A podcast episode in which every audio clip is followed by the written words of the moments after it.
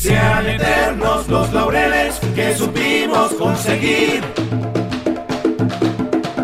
San José, San Lorenzo, Suipacha, ambas piedras, Salta y Tucumán, la colonia y las mismas murallas del tirano en la banda oriental son letreros eternos que dicen, aquí el brazo argentino triunfó, aquí el fiero opresor de la patria su cerviz orgullosa dobló. Sean eternos los laureles que supimos conseguir, sean eternos los laureles que supimos conseguir.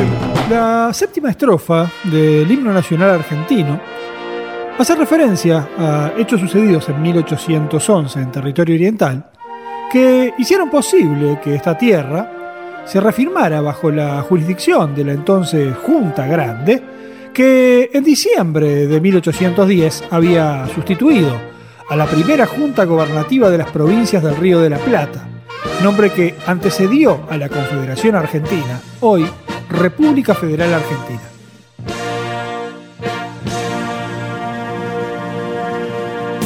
Cuando vengas a Prolimpio, llévate la oferta del mes. Limpia pantallas, 250 centímetros cúbicos, con gatillo pulverizador. Especial para la limpieza de pantallas LCD y LED de notebook, computador de escritorio y electrodomésticos en general. Solo por mayo, 129 pesos. Viví la experiencia Prolimpio en nuestros locales o en prolimpio.com.uy. Qué historia, historia. 1011 Podcast.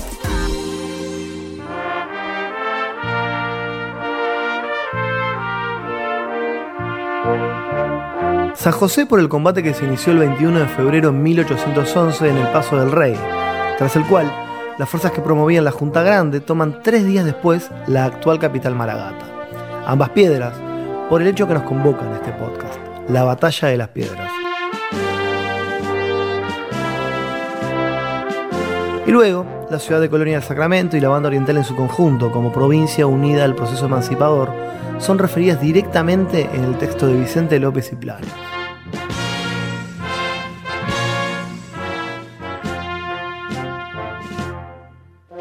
Aquí el brazo argentino triunfó, dice la letra, en referencia directa al combate de San José y la batalla de las piedras.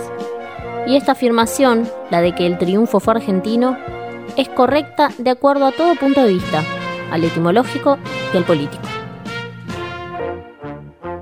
Etimológicamente somos primero argentinos y luego orientales, ya que la denominación argentina deriva de argentum, que en latín significa plata, y por tanto la expresión tierra argentina fue utilizada para referirse a ambas márgenes del Río de la Plata, por lo menos desde 1554.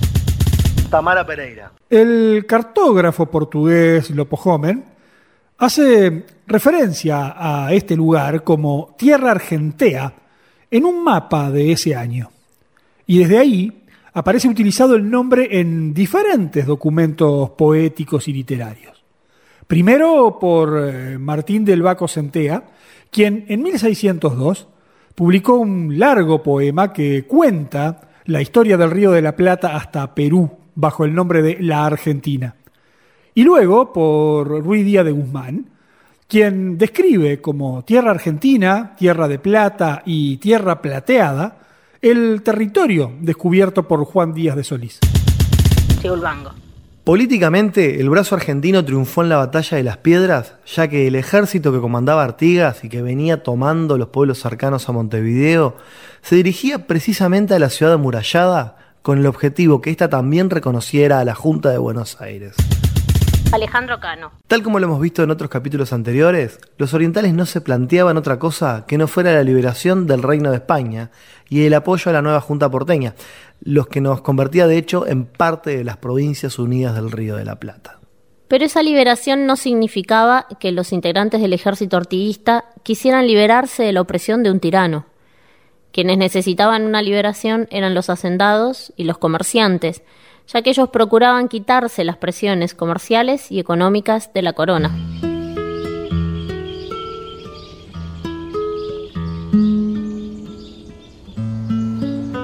Toda esta gente sencilla no, que, que, nuclea y convoca Artigas, indios, criollos, negros prófugos, no se sienten convocados por una idea abstracta de libertad, ni de cambiar la bandera en Montevideo. Ni siquiera se sienten seducidos por un sentimiento de conquistar la libertad, porque para ellos la libertad ya la tenían. La desobediencia de a caballo en la vaquería incontrolable había generado una relación multicultural y fraterna en los fogones que no necesitaban una guerra de independencia. Quienes necesitaban una guerra de independencia eran los terratenientes ricos que eran esclavos de su propia legalidad. No existen datos exactos de la población de la banda oriental, pero se estima que aproximadamente eran 50.000 personas, lo que representa que todo el país entraba en el estadio centenario y sobraba espacio.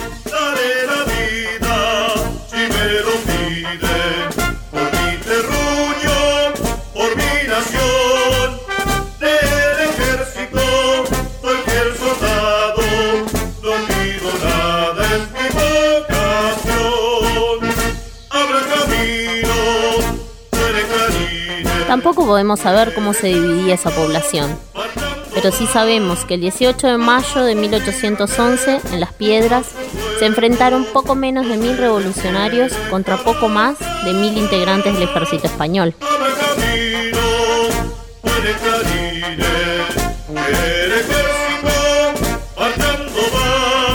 Una batalla entre 2.000 personas podría decirse que es una batalla pequeña, pero si lo comparamos con la población del territorio, veremos que realmente fue un hecho muy trascendente. 18 de mayo se cumple la proclama, el oriental se une, pelea y gana. Ellos tenían cañones, nosotros lanzas, ellos querían un rey nosotros. A la huella, a la huella, sigan ya será de nosotros el sol de mayo. Que casi mil revolucionarios estuvieran luchando en las piedras significa que uno de cada 50 pobladores estaba ahí. Y eso equivaldría, en base a la población actual, que 70.000 uruguayos se enfrentaran a 70.000 españoles. Según indica el sitio web del Ministerio de Defensa Nacional, en nuestro país, con una población de 3 millones y medio de habitantes, hay 26.319 cargos militares ocupados de 27.159 asignados. Por lo que con esa relación en las piedras, si absolutamente todos los militares del país fueran a esa batalla, deberían haber peleado 640 orientales. Pero más allá del número de combatientes, el número de heridos y del número de prisioneros, el triunfo oriental del ejército de Artigas fue un golpe fundamental a nivel psicológico y emocional para el desarrollo del proceso revolucionario. En lo previo, la lucha no debería catalogarse tan desigual como lo narra la versión oficial, ya que si bien el nuestro no era un ejército profesional y los combatientes carecían de formación, tenían un gran conocimiento del territorio. Y Artigas, a pesar de no tener experiencia práctica en el campo de batalla, demostró ser un gran estratega y aplicar movimientos que utilizaron antes y después otros destacados militares en sus combates.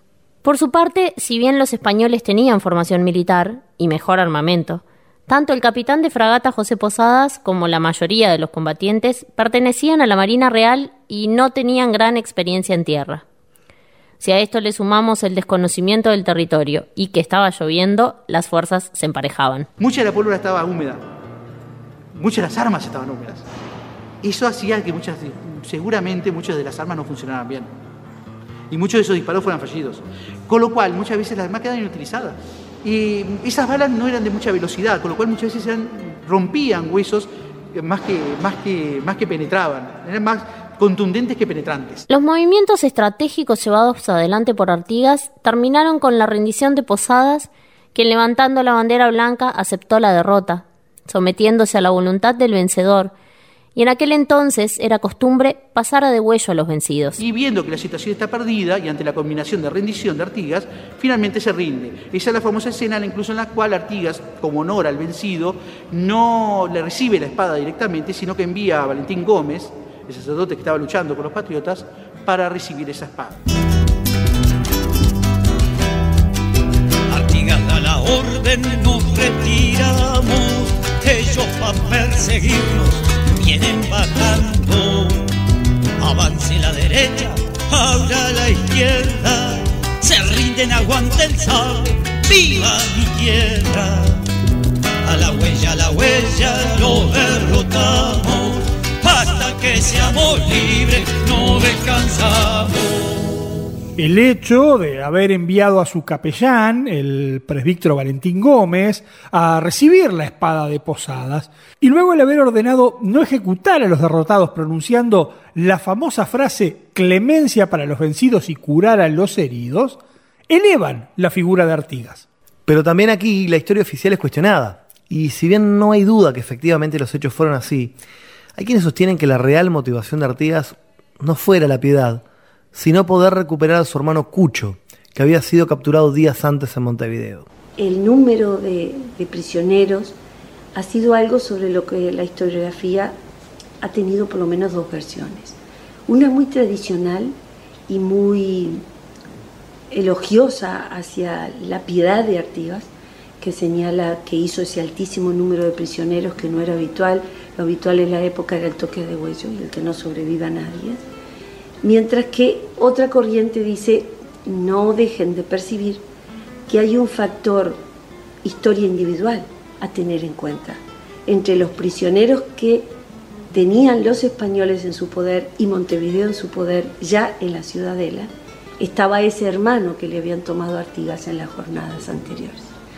En el canje posterior, que se ha tomado siempre como un indicio de la piedad o ausencia de crueldad tan propia de la época por parte de Artigas, en ese canje Cucho Artigas pasa de vuelta a las filas artiguistas y a cambio de él se entregan una serie de soldados. Vidalita, acordate de José Artigas y endulzate la boca cuando lo digas. A la huella de un siglo que otros borraron mintiendo los martirios del traicionado. Artigas sentía que el impacto del triunfo en las piedras lo dejaba a un paso de cerrar el ciclo iniciado un año antes en Buenos Aires, cuando se instaló la primera junta de gobierno, desplazando al virrey Baltasar Hidalgo de Cisneros, haciendo que el poder de la corona se refugiara en Montevideo. Artigas incluso consiguió un semifracaso la batalla, en principio. ¿Por qué? Porque en la primera parte le dice, déjenme seguir, le dice Rondó, déjenme seguir que tomo Montevideo. He vencido la fuerza principal de Montevideo. Hay que aprovechar el desánimo que hay en la ciudad y me presento frente a la ciudad y se van a rendir. Rondón no lo deja seguir. Acuérdense que no era comandante jefe. No lo deja seguir. Y él incluso una carta del gobierno de Paraguay, eh, 7 de diciembre de 1811, una de las cosas que dice es que si lo hubieran dejado seguir, él estaba seguro de, haber tomado, de que podía tomar la ciudad.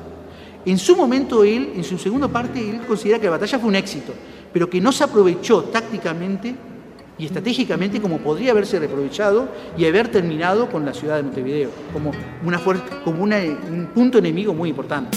Cuando vengas a Prolimpio, llévate la oferta del mes. Limpia pantallas, 250 centímetros cúbicos, con gatillo pulverizador.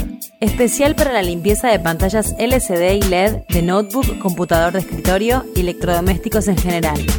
Solo por mayo, 129 pesos. Viví la experiencia Prolimpio en nuestros locales o en prolimpio.com.uy. ¿Qué historia con la historia? 10-11 Podcast. Artigas logró un resonante triunfo liderando un ejército improvisado, un ejército popular, mucho más símil a un movimiento guerrillero que a un ejército propiamente dicho.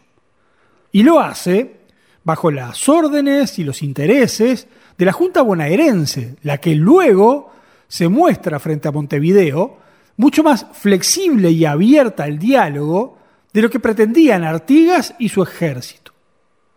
El impedimento de Rondó a que Artigas ingresara a Montevideo inmediatamente tras el triunfo en las piedras es un hecho que la historia oficial casi que ni registra y por tanto no destaca.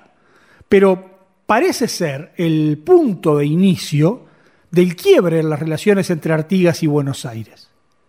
Mientras tanto, a nivel interno, aquel ejército de casi mil hombres cree en Artigas, sigue Artigas y suma voluntades para nombrarlo primero su jefe y luego seguirlo en el Éxodo, como ya lo vimos en capítulos anteriores, cuando Buenos Aires pacta con Montevideo. Entonces, volviendo al hecho que nos convoca, Tamara Pereira, Alejandro Cano, ¿cómo entendemos que el Ejército Nacional Uruguayo hasta nuestros días establece como fecha de su nacimiento al 18 de mayo de 1811 y por tanto celebra ese día como su día, dado que aquel ejército no era un ejército en sí mismo y obviamente no luchaba por el Uruguay que hoy conocemos y ni siquiera luchaba por lo que luego fue la Liga Federal de los Pueblos Libres, dado que hasta ese entonces la Junta de Buenos Aires decía gobernar en nombre de Fernando VII. Creo que una cosa importante a tener en cuenta es que las fechas patrias y los símbolos patrios han sido y van a seguir siendo un instrumento político que con el transcurso del tiempo y por su combinación y repetición, que en nuestro caso es a través del sistema educativo, y por la manipulación que se ha hecho de ellos, se romantizan de alguna manera los hechos volviéndose funcionales a la construcción de una versión de la historia de nuestro país. La elección de esta fecha como el Día del Ejército de Uruguay la considero un elemento más, un color más en la pintura de una identidad nacional. En 1811, en la Batalla de las Piedras, ni Artigas ni los artiguistas luchaban por la creación de un Uruguay. Lo hacían para construir algo mucho más grande. Entonces, la elección de esta fecha, sumada a la utilización de una imagen uniformada del prócer, son parte de esos ingredientes que se fueron creando para sostener posteriormente una identidad. Lo primero es entender que es un bautismo de fuego. Si bien no es el ejército de Uruguay propiamente dicho, dado que ni siquiera existía el Uruguay, es el bautismo de fuego de fuerzas organizadas en torno a una causa patriótica. O lo que hoy entendemos como una causa patriótica, porque a los ojos españoles, imperantes entonces aún, eh, era una causa subversiva. Este, Montevideo aparte, y eso también es eh, bueno recordarlo, era por entonces capital del virreinato, dado que Buenos Aires había optado por romper los lazos ya en mayo de 1810 con, España. Ese ejército, si bien como decía no es un ejército regular aún, es un ejército, es eh, gente organizada, armada en torno a un ideal común y con un liderazgo primero en Artigas y en Buenos Aires luego, con lo cual este, se entiende más aún y queda aún más explicado cuando hablamos en la publicación de El brazo argentino triunfó. Creo que queda claramente demostrado a qué forma de argentino y qué triunfo estamos hablando. No es ni el ejército uruguayo actual, ni es el ejército argentino, pero sí es un ejército. Y que, como decía, tiene una causa patriótica, y eso también hay que entenderlo no necesariamente en clave uruguaya o argentina actual, sino entender que las causas y los conceptos nacionales suele suceder que son previos a la conformación de los estados nacionales. Pasó mucho en América y también pasó en Europa, como es el ejemplo ideal para este caso Garibaldi e Italia. Otra analogía que es interesante hacer es la de la revolución inmediata en América, que es la revolución americana, precisamente. Cuando ellos hablaban de no taxation without representation, o sea, de no tributar si no hay representación política. Había en las colonias americanas, y naturalmente aquí también, mucha disconformidad con la política comercial y con la política tributaria de la metrópoli española. Aparte, no, no olvidemos que el monopolio era la forma en la cual habían utilizado los españoles para vincular las colonias con la metrópoli. Algo que en el Río de la Plata habíamos vivido en su contracara, con el libre comercio británico durante las invasiones inglesas. Y para las élites dominantes, tanto en Buenos Aires como en Montevideo, se había visto con muy buenos ojos este libre comercio que hasta esa fecha, hasta la fecha de las invasiones inglesas, debía hacerse de manera oculta y de manera ilegal, dado que era considerado contrabando por Madrid el hecho de haber sido invadido por los ingleses nos demostró una nueva forma de comercio, una nueva forma de legalidad de ese comercio y también una forma de valernos por nosotros mismos militarmente. El acumulado comercial, el acumulado militar y también el sabernos capaces de poder hacer ambas cosas fue un aliciente y también un motor para que la batalla de las piedras tenga lugar. Los discursos callaron casi todos. Los monumentos lo enterraron vivo. Colgaron el retrato, algunas flores, homenajes y fábulas. Artigas, el de la puerta de la ciudadela, un día se fugó. La misma tarde en que te devaluaban el sudor desde la fuga, los cangrejos le temen a los libros, al reglamento general de tierras, al breviario, a la cita de sus palabras en los estandartes, a los más infelices que ya serán los más privilegiados. El ideario de la patria grande todavía incumplido anda entre bayonetas vigilado, y el prócer José Artigas galopa más allá de las estatuas y no lo escucha quien no quiere oírlo.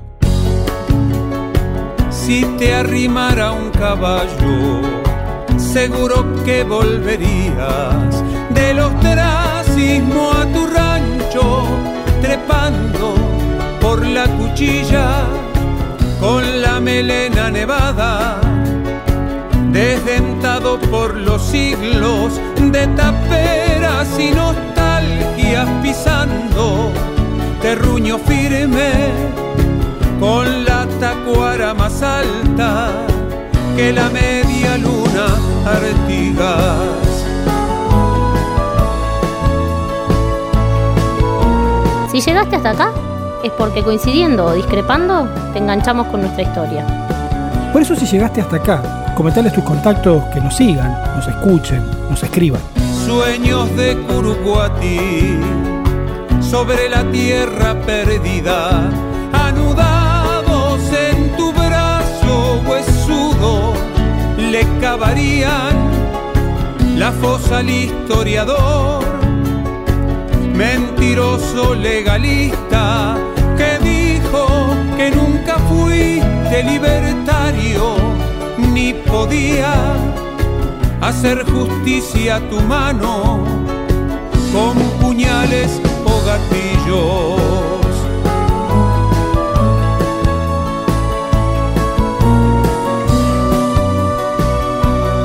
Todos los meses postearemos regularmente informes en esta línea.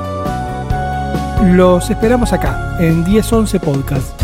Por aquí levantarás polvaredas perseguidas, matrero te llamarán una vez más y tu vida tendrá precio general, pero tendrás quien te siga, la patria grande será.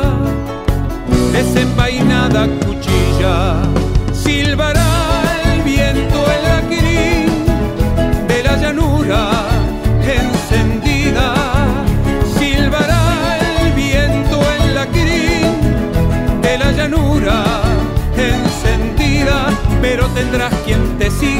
la patria grande será desenvainada cuchilla,